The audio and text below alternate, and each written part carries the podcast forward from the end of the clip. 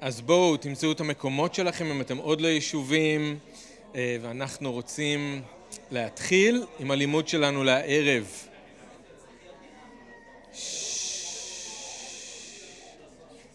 אז בואו נרכז את עצמנו, נתמקד. אתם יכולים להוציא את אה, ספר הכתובים שלכם או מכשיר חכם כלשהו. ואנחנו אה, ממשיכים עם הסדרה שלנו באיגרת יעקב. ואנחנו בפרק ג', אנחנו סיימנו פרק א', פרקים א' וב', ואנחנו היום בפרק ג'. אז אתם יכולים לפתוח לשם כבר, ואנחנו היום נלמד ביחד את פסוקים 1 עד 12 בפרק ג'. וכמו שאמרנו כבר, ראינו שיעקב מדבר באופן כללי על העניין הזה של אמונה ומעשים, אם אתם זוכרים. אבל זה בגלל שהיו דברים מסוימים שהוא ראה שם בקהילה שהוא רצה לגעת בהם, חלק מזה כבר דיברנו, אה, אם זה על משוא פנים או יחס לעני ולעשיר או כל מיני דברים כאלה, אנחנו נגיע לעוד דברים כאלה באיגרת. אז הוא נתן לנו את התיאוריה ועכשיו אה, הוא יורד בחזרה לפרטים, לסיטואציות הספציפיות שקורות שם בתוך הקהילה בין המאמינים. והוא נוגע במשהו שהוא, אה, אה, טוב זה לא מפתיע שזה לא קל, יעקב נוגע בכל הנקודות הלא פשוטות ולא קלות, אבל הוא נוגע במשהו שכולנו חייבים לשים לב אליו טוב, אף אחד מאיתנו לא אה, חסין מזה, וזה איך שאנחנו משתמשים בלשון שלנו, בדיבור שלנו, במיוחד אחד לשני. אנחנו יודעים שהיו שם בעיות של דיבור בקהילה, כבר ראינו קצת מזה, זוכרים יהא כל איש מכם מהיר לשמוע, בלתי נחפז לדבר, קשה לכעוס, בלתי נחפז לדבר?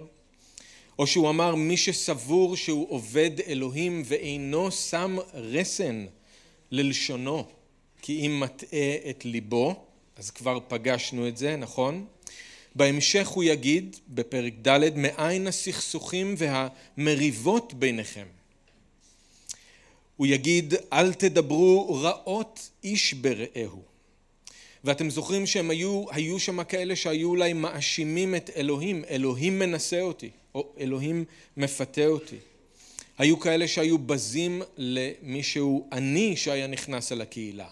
עמוד שם, או שב כאן תחת אדום רגליי. אז הייתה שם בעיה של דיבור בקהילה.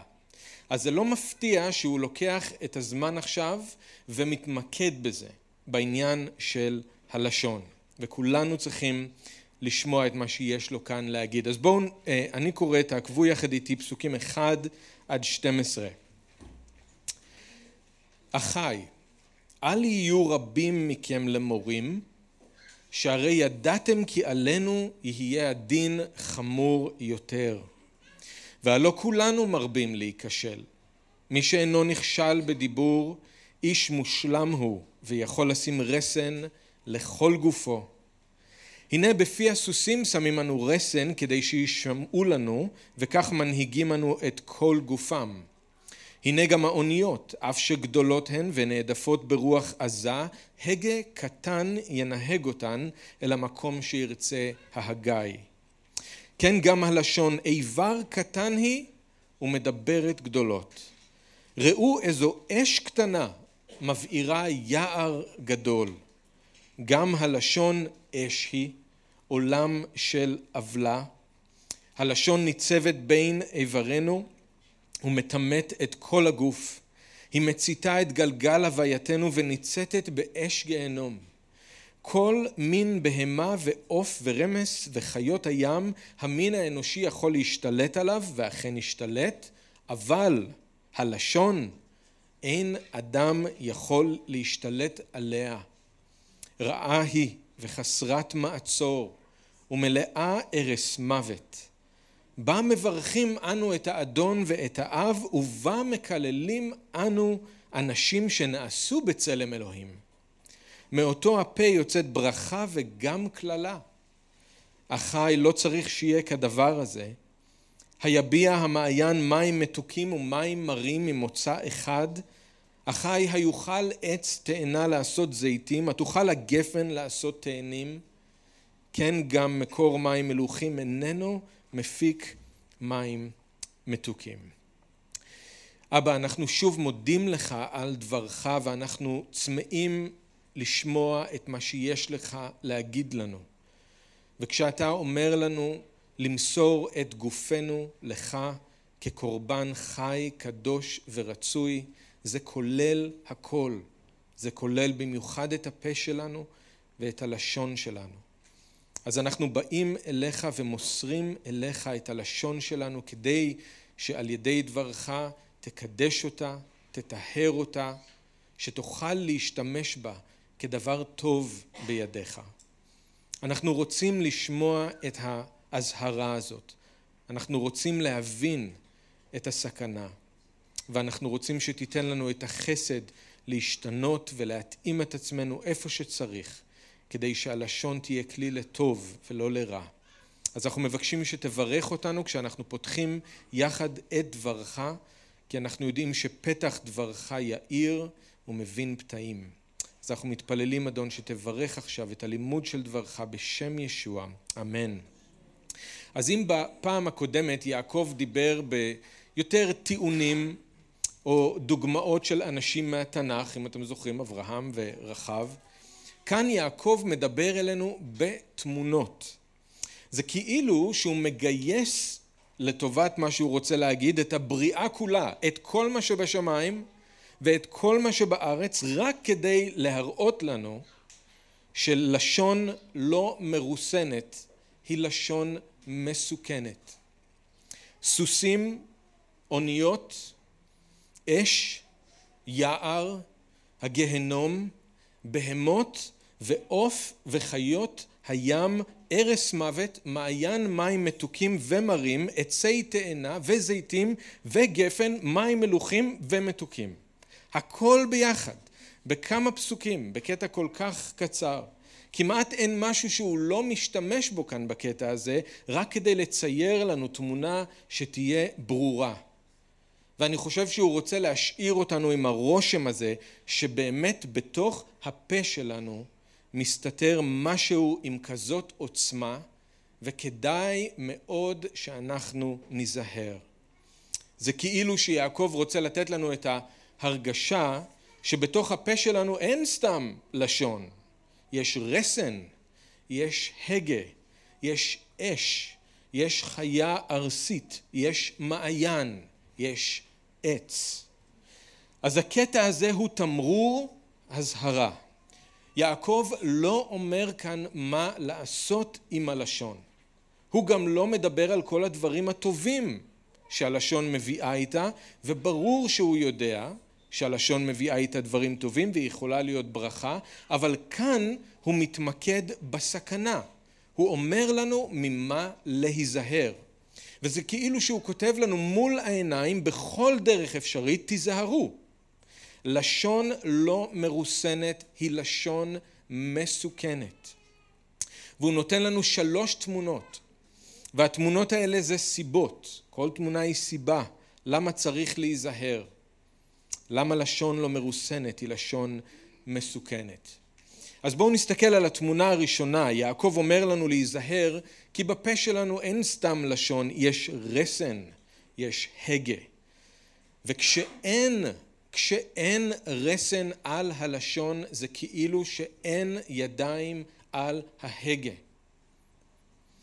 תראו בפסוקים אחד ושתיים, אחי אל יהיו רבים מכם למורים, שהרי ידעתם כי עלינו יהיה הדין חמור יותר, והלא כולנו מרבים להיכשל. מי שאינו נכשל בדיבור איש מושלם הוא ויכול לשים רסן לכל גופו. אז הנה הסיבה שיעקב בכלל מדבר על הלשון, כי כנראה שהיו שם הרבה אנשים בקהילה שרצו מאוד להיות מורים. כל אחד רצה להיות מורה, כל אחד רצה ללמד אחרים, אבל יעקב מבין שהם לא רואים, לא מבינים את הסכנה. הם נמשכים אולי למעמד של המורה, אבל הם לא לוקחים בחשבון מה זה באמת אומר. להיות מורה זה דבר טוב. יעקב מדבר פה בגוף ראשון, ומכליל את עצמו כמורה, אחד מהמורים, אבל יש לזה גם מחיר. הדין של המורים יהיה חמור יותר. ויש בזה גם סכנה. המורה משתמש בלשון שלו יותר מכולם, ולכן הוא גם עלול להיכשל יותר מכולם. כולנו מרבים להיכשל, יעקב אומר, ואיזה יופי שהוא מכליל את עצמו בתוך הקבוצה הזאת. כולנו מרבים להיכשל. גם שליח, גם מורה, כל אחד. כולנו מרבים להיכשל. רק אדם מושלם לא נכשל בדיבור. במילים אחרות זה הכי קל להיכשל בדיבור וכולנו נכשלים בזה כל הזמן ומורים מדברים יותר מכולם אז הם משתמשים בלשון שלהם יותר מכולם אז הם בסכנה להיכשל יותר מכולם והם יצטרכו לתת את הדין ולהישפט לפי דין חמור יותר משל כולם. אז הוא אומר תחשבו טוב לפני שאתם רוצים לקחת על עצמכם תפקיד של מורים. תחשבו טוב אם אתם באמת מוכנים לזה. כי לשון לא מרוסנת היא לשון מסוכנת וקשה לרסן את הלשון. זאת הסיבה שיעקב בכלל פותח את הנושא הזה, אבל כל מה שהוא אומר בהמשך זה לא רק לאנשים שרוצים להיות מורים, זה לכולם, לכולנו. כולנו צריכים לזכור כמה כוח יש בלשון וכמה חשוב שנדע לרסן אותה. אז בפסוק שלוש תראו שיעקב מתחיל לצייר את התמונה הראשונה. הלשון היא רסן והיא הגה. נכון שהיא קטנה, אבל ההשפעה שלה גדולה. הנה בפי הסוסים שמים, שמים אנו רסן כדי שישמעו לנו, וכך מנהגים אנו את כל גופם. הנה גם האוניות, אף שגדולות הן ונעדפות ברוח עזה, הגה קטן ינהג אותן אל המקום שירצה ההגיא. כן גם הלשון איבר קטן היא ומדברת גדולות. בפסוק שתיים יעקב אמר שמי שלא נכשל בדיבור איש מושלם ויכול לשים רסן לכל גופו. כאן הוא אומר על הסוסים אנחנו שמים את הרסן בפה וככה מנהגים את כל גופם. וראינו בפרק א' שיעקב אומר שמי שחושב שהוא עובד אלוהים ואיננו שם רסן ללשונו מטעה את ליבו עבודתו אינה אלא הבל. הרסן הוא משהו כל כך קטן והסוס חיה כל כך גדולה וחזקה. אבל כשהרסן בפה של הסוס, מי שמחזיק את המושכות שמחוברות לרסן, שולט בסוס כולו. זה הרעיון. אותו הדבר גם עם האונייה. האונייה כל כך גדולה, רק רוחות חזקות, כמו שאנחנו שומעים עכשיו, רק רוחות חזקות יכולות להזיז אותה, זוכרים את הסיפור של שאול במעשה השליחים, כ"ז, האונייה הייתה גדולה במושגים של אז, היא הכילה 276 אנשים. רק רוחות גדולות, גדולות חזקות מנהגות אותה, מניעות אותה, אז זה נכון, אבל יעקב אומר שעם כל הגודל שלה, מה שקובע בסוף לאן היא תשוט זה ההגה. ההגה. הגה קטן ינהג אותן. ההגאי שמחזיק בהגה מחליט לאן הוא רוצה שהיא תשוט, ועם כמה סיבובים לא גדולים, האונייה יכולה לשנות כיוון. וככה זה גם עם הלשון. הלשון היא קטנה, אבל ההשפעה שלה גדולה. איבר קטן היא ומדברת גדולות. הכוונה כאן זה שהיא יכולה לדבר על דברים גדולים שהיא עשתה, זאת הכוונה. היא מתגאה בכל מיני דברים גדולים שהיא הצליחה לעשות.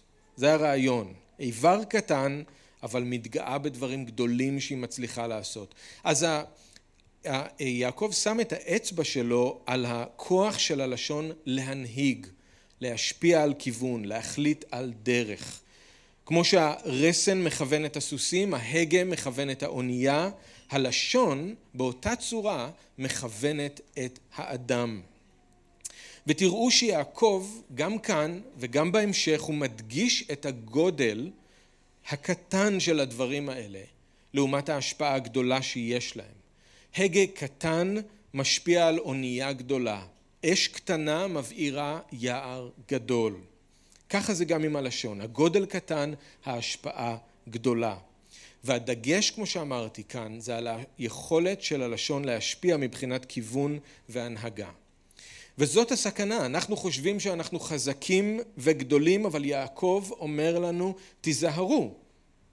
לשון לא מרוסנת היא לשון מסוכנת, למרות שהיא קטנה, ההשפעה שלה גדולה, ואם אין רסן על הלשון זה כאילו שאין ידיים על ההגה.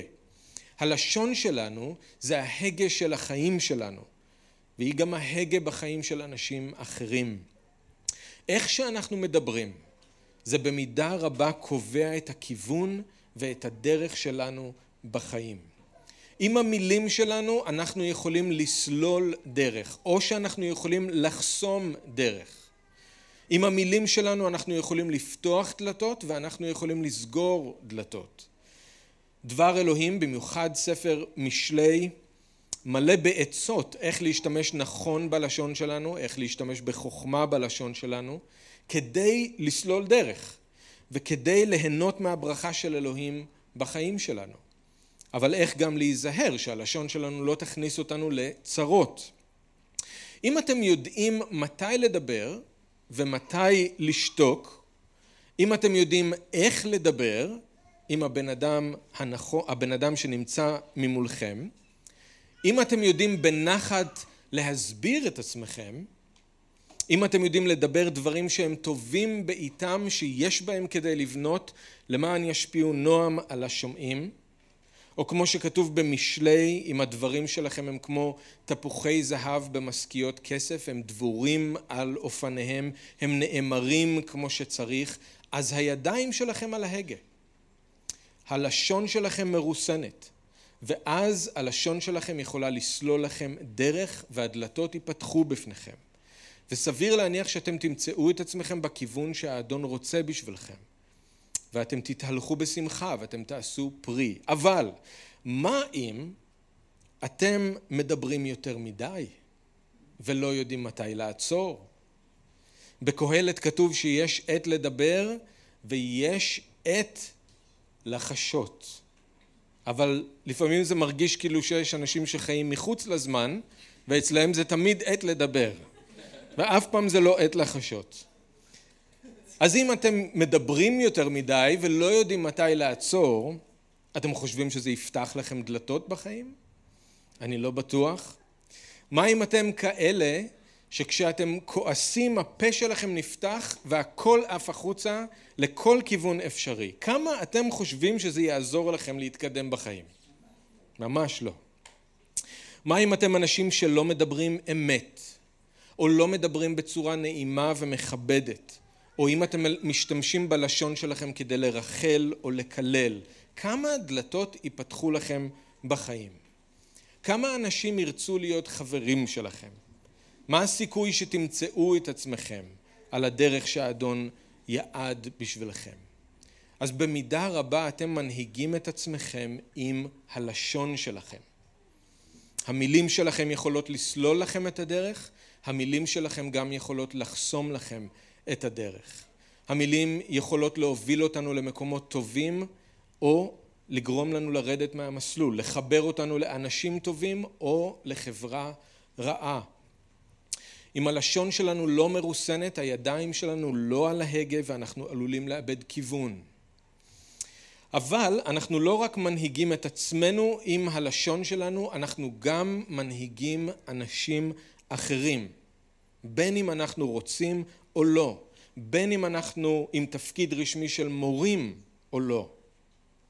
מה שאנחנו אומרים יכול להשפיע על ההחלטות שאנשים עושים ועל הכיוון שהם בוחרים בחיים שלהם לטובה או לרעה. יכול להיות שקרה לכם, לי זה קרה שאנשים שבאו להתייעץ איתי אחר כך אמרו לי בהמשך שמה שאמרתי להם היה בדיוק הדבר שהכריע בשבילהם. זה עזר להם לקבל החלטה. וזאת אחריות גדולה מאוד, וזה משהו שאני אצטרך לתת עליו דין וחשבון לאלוהים. האם השתמשתי במילים שלי בצורה שהיא נכונה וטובה וחכמה כדי לעזור לאנשים לקבל החלטות או שלא.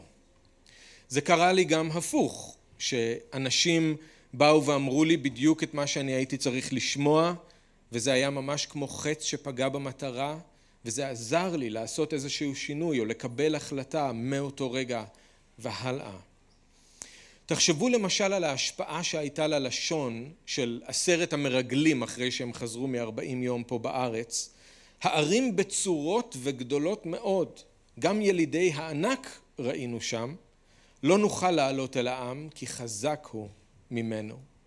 הם לא הרביצו לאף אחד, הם לא הציעו שוחד למישהו, הם רק דיברו. אבל זה היה מספיק כי הלשון היא הגה ובמקרה הזה האונייה הייתה עם ישראל. המילים שלהם הכריעו את הכף ובגלל המילים שלהם העם הרים ידיים והתייאש. על ידי דיבור הם הצליחו להנהיג את העם בדרך שהיא לא טובה.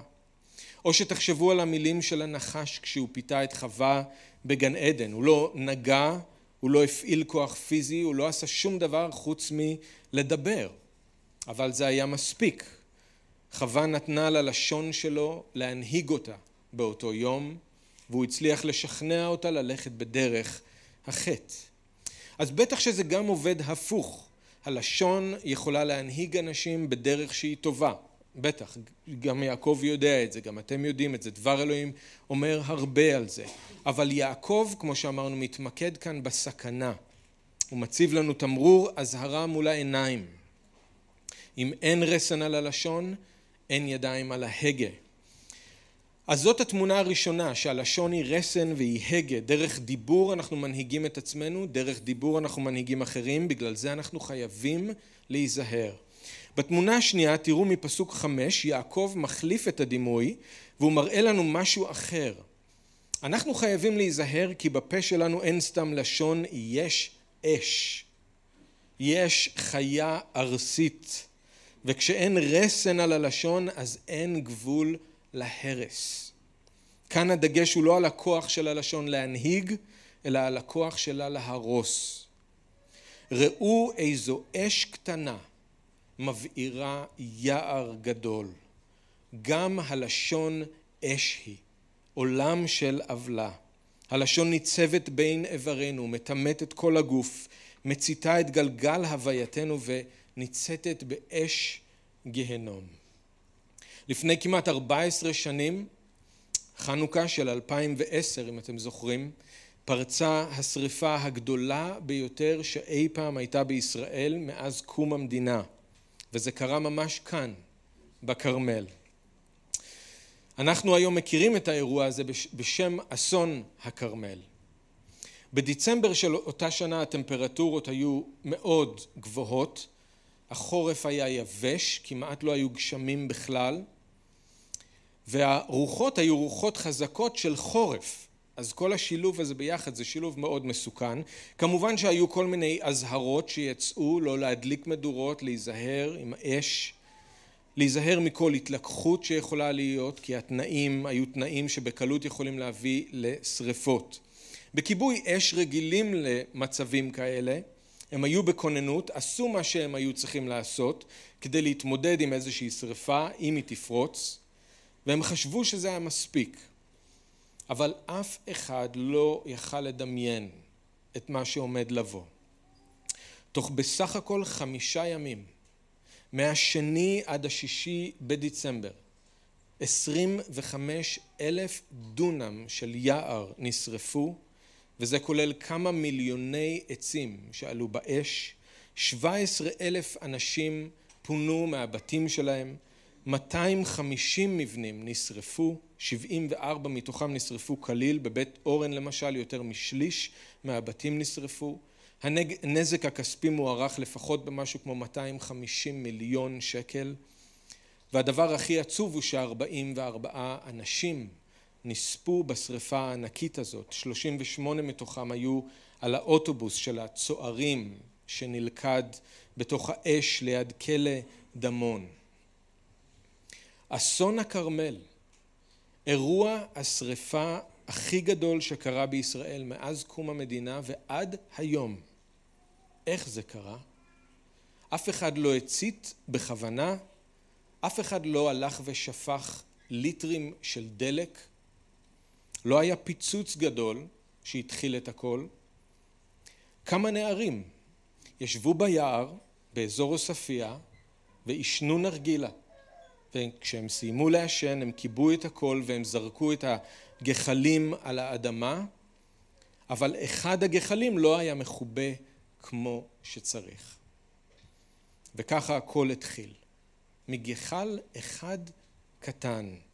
ראו איזו אש קטנה מבעירה יער גדול. לא צריך בכוונה, לא צריך לעשות משהו מתוך כוונה רעה, צריך רק לא להיזהר. זה מספיק, וזה מה שקורה. אש קטנה מבעירה יער גדול, ויעקב אומר, גם הלשון אש היא. לשון לא מרוסנת היא לשון מסוכנת, כי אם אין רסן על הלשון, אין גבול להרס. אם אנחנו לא נזהרים, אז המילים שלנו, ולפעמים המילה שלנו, זאת יכולה להיות רק מילה אחת, המילים שלנו יכולות להתחיל משהו שאנחנו לא יודעים איפה הוא יסתיים וכמה הנזק בסוף יהיה גדול. דוד מדבר על זה בתהילים ל"ט 39, הוא מדבר על הלשון הבוערת שהוא ראה שיש גם אצלו. בפסוק שתיים הוא אומר אמרתי אשמרה דרכי מכתו בלשוני אשמרה לפי מחסום בעוד רשע לנגדי נעלמתי דומיה החשיתי מטוב וכאבי נעקר, חם ליבי בקרבי, בהגיגי תבער אש, דיברתי בלשוני. ואז הוא כל כך מצטער על מה שהוא עשה, והוא אומר, אלוהים הודיעני קיצי ומידת ימי מהי, אדעם אחדלני. דוד החליט שהוא יעצור את עצמו, שהוא לא יחטוא, הוא לא יחטא בלשון שלו, הוא ירסן את עצמו. הבן אדם הרשע הזה, הוא ידע שהוא הולך לעמוד מולו, אני לא יודע אם זאת הייתה פגישה מתוכננת או לא, אבל דוד החליט מראש, אני אעמוד מול הבן אדם הרשע הזה, שיש לי הרבה מה להגיד לו, ואני לא אגיד כלום. אני אהיה בשקט. והוא עמד שם בשקט, והוא לא אמר כלום. עד שהוא התחיל להרגיש את האש. האש התחילה לבעור בתוך הלב שלו, ועלתה למעלה, למעלה, עד שהוא לא יכל להחזיק את עצמו יותר, והוא פתח את הפה שלו, ומתוך הפה שלו יצאה אש. בהגיגי תבער אש, דיברתי בלשוני. הלשון אש היא, ואם היא לא מרוסנת, אי אפשר לדעת כמה הנזק בסוף יהיה גדול בגלל משהו שאמרנו. שמועה אחת קטנה שהעברנו הלאה יכולה מהר מאוד להתפשט כמו אש בשדה קוצים ולהגיע אל כל מיני אנשים שלא צריכים לדעת ולגרום לנזק אדיר בגלל זה. מילה אחת שאמרנו לא במקום יכולה לגרום לפיצוץ אדיר ולמשבר במערכת יחסים. דיברנו כמו דוד בלהט הרגע מתוך כעס, אמרנו דברים שלא היינו צריכים להגיד, אי אפשר לדעת כמה הנזק יהיה גדול ומה באמת יהיה אפשר לשקם אחר כך. כי לא תמיד אפשר, הרבה פעמים אי אפשר. לא צריך כוונה רעה, רק חוסר זהירות. גחל אחד בוער זה מספיק, אש קטנה מבעירה יער גדול. אבל יעקב מזכיר לנו עוד משהו חשוב, שלא רק שאנחנו גורמים לאחרים נזק בגלל מה שאמרנו. אם אנחנו לא נזהרים ואנחנו נותנים ללשון שלנו לבעור, אנחנו קודם כל מטמאים את עצמנו. הלשון אש היא, עולם של עוולה, הלשון ניצבת בין איברינו ומטמאת את כל הגוף. היא מציתה את גלגל הווייתנו וניצתת באש גהנום. היא מטמאת את כל הגוף. היא מטמאת אותנו כאנשים לפני אלוהים. היא מציתה את גלגל הווייתנו, מבעירה עוד הרבה דברים אחרים, והחיים שלנו מושפעים מהאש הזאת שבלשון. זה גם מה שישוע אמר, אם אתם זוכרים, במתי ט"ו 11, לא הנכנס אל הפה מטמא את האדם, אלא היוצא מן הפה, זה מטמא את האדם. מה שיוצא מהפה יכול לטמא הרבה אנשים אחרים, יכול לגרום לנזק אדיר, אבל זה קודם כל מטמא אותנו לפני אלוהים. אם דיברנו בצורה הזאת, מה שיוצא מן הפה מטמא את האדם. קודם כל זה מטמא אותנו. עוד דבר שחשוב לזכור שיעקב אומר כאן, כשאנחנו לא נזהרים בלשון, אנחנו נותנים מקום לאויב לפעול. היא מציתה את גלגל הווייתנו וניצתת באש גהנום. ניצתת באש גהנום. האויב יודע כמה כוח יש ללשון. והוא מחפש כל הזדמנות אפשרית להצית את הלשון שלנו באש גהנום. הוא מחכה לזה. הוא מחכה שאנחנו לא ניזהר. הוא מחכה שאנחנו לא נעמוד על המשמר. הוא רוצה להצית את הלשון שלנו באש גיהנום. משם זה בא. הוא מחפש להשתמש במילים שלנו כדי להבעיר עוד יער, כדי לטמא אותנו לפני אלוהים, כדי לפגוע באחרים. מאוד חשוב שאנחנו נשים לב ללשון שלנו, כדי שלא נמצא את עצמנו משתפים פעולה עם האויב בעצמו. כדי שהלשון שלנו לא תהפוך להיות כלי הרס בידיו. כמו האש, יעקב מצייר תמונה אחרת של הלשון, אבל זה אותו רעיון. הוא מזהיר אותנו שהלשון היא כמו חיה ארסית שקשה להשתלט עליה. בעצם בלתי אפשרי בכוח אנושי להשתלט עליה בלי האדון. תראו בפסוק שבע, כל מין בהמה ועוף ורמס וחיות הים, המין האנושי יכול להשתלט עליו ואכן השתלט, אבל הלשון אין אדם יכול להשתלט עליה. רעה היא וחסרת מעצור ומלאה ארס מוות. ואנחנו מכירים את הרעיון הזה שהלשון יכולה להמית, גם בספר משלי, נכון? משלי י"ח 21, מוות וחיים ביד לשון ואוהביה יאכל פריה. ללשון יש כוח לתת חיים. אבל יעקב מתמקד כאן בסכנה הזו, מדגיש את היכולת של הלשון להביא מוות, להרוג. אנחנו מוצאים את התמונה הזאת של הלשון כמו משהו ארסי גם בתהילים, קמ, 140. תראו מה דוד אומר על האויבים שלו בפסוק 4, שיננו לשונם כמו נחש חמת, אך שוב תחת שפתימו סלע. או חמת אך שוב תחת שפתימו סלע. הוא אומר, הם מחדדים את הלשון שלהם כמו נחש מסוכן ויש ארס רעיל מתחת לשפתיים שלהם. Okay? אוקיי? התמונה הזאת כבר נמצאת בתהילים. צריך להיזהר איך שאנחנו משתמשים בלשון כי היא ארסית ומסוכנת ובני אדם עדיין לא מצאו את הדרך להשתלט עליה.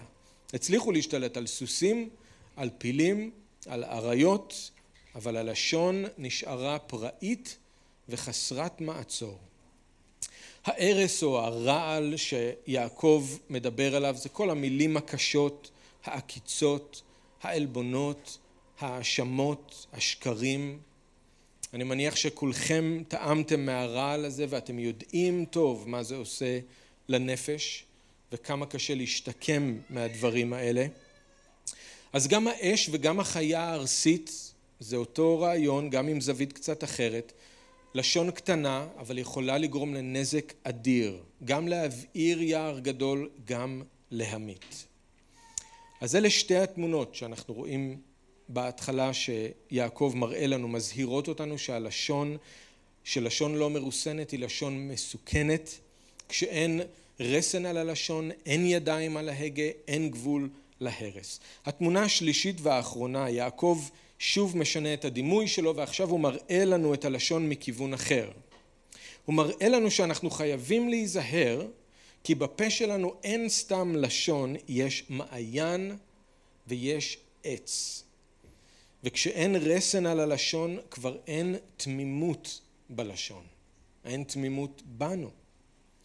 פסוק תשע, בא בלשון מברכים אנו את האדון והאב ובה מקללים אנו אנשים שנעשו בצלם אלוהים. מאותו הפה יוצאת ברכה וגם קללה. החי לא צריך שיהיה כדבר הזה.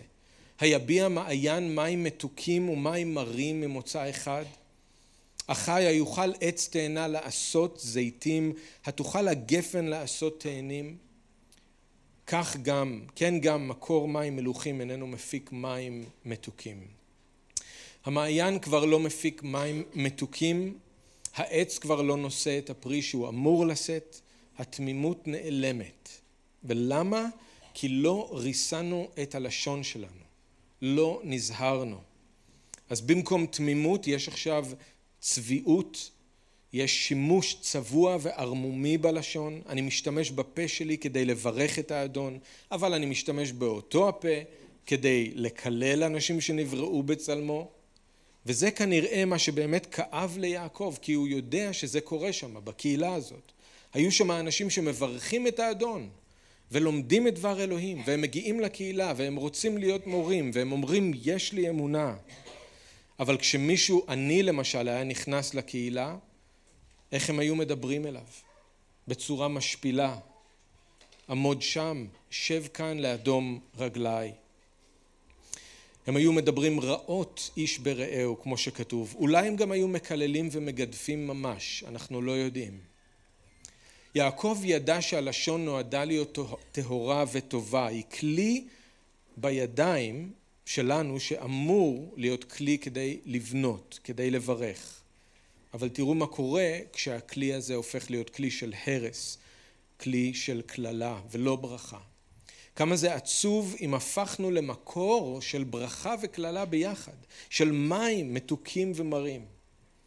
אלוהים רוצה לתת לנו לשון לימודים, לדעת לעוט את יעף דבר, לשון שיודעת לברך ולחזק אחרים, ולדבר אמת ולא שקר, לשון שנותנת חיים, לא לשון שלוקחת חיים. אבל הפכנו את הלשון ללשון שמעייפת, פוגעת, מחלישה ומקטינה אחרים. לשון שבזה לאלה שנבראו למען כבוד אלוהים. זה כאילו שנכנסנו אל תוך המטע של אלוהים ועם הלשון שלנו התחלנו לכרות את הענפים מסביבנו. כמו ששאול מזהיר את המאמינים ברומא לגבי מאכל שם, הוא אומר אל נא תהרוס במאכלך אדם שהמשיח מת בעדו, אותו הדבר עם הלשון. אל נא תהרוס בלשונך אדם שהמשיח מת בעדו. כמה זה עצוב אם במקום לרפא ולתת חיים, אנחנו משתמשים בלשון שלנו כדי לסלף ולשבור את הרוח של האחים ושל האחיות שלנו. אנחנו פוגעים, משפילים, הורסים, וזה לא משנה אם זה בפנים של מישהו או מאחורי הגב. הפה שלי הוא מקור מים שאמור להפיק רק מים מתוקים, מים שנותנים חיים. הפה שלי הוא עץ שאמור לתת פרי טוב, פרי שמתאים לו, כל עץ והפרי שלו, כל עץ והברכה שלו, בלי בלבול, בלי צביעות, בלי ערמומיות או איזה מזימה רעה, תמימות, זה מה שאלוהים רוצה מאיתנו, והפה שלנו זה הדרך להראות את מה שיש בלב שלנו. זאת המראה שמשקפת מי אנחנו באמת. והפה שמברך צריך רק לברך. הגפן צריכה לתת ענבים, התאנה תאנים, פשטות, עקביות, תמימות. אם אנחנו כאן כדי לברך את האדון בקהילה, אנחנו לא יכולים לצאת מכאן ולקלל את מי שנברא בצלם שלו ולכבודו. מאמין או לא מאמין. כל אדם הוא תמונה של אלוהים. כל אדם משקף אותו. אי אפשר לכבד את האדון ובאותו זמן ללעוג לצלם שלו במישהו אחר. אם מישהו מברך את האדון אבל מקלל אדם שנברא בצלמו, זה כמו ילד שמברך את אבא שלו ואחר כך יורק על התמונה שלו. איך זה יכול להיות? הוא מברך את אבא שלו ואחר כך יורק על התמונה שלו. זה בדיוק מה שאנחנו עושים כשאנחנו מברכים את האדון ואחר כך מקללים אנשים שנבראו בצלמו. כל אדם הוא תמונה שמשקפת את האדון. אין לנו רשות לקלל אף אדם, אף פעם. אם אנחנו מברכים את האדון, אנחנו צריכים לברך גם את אלה שנבראו בצלמו.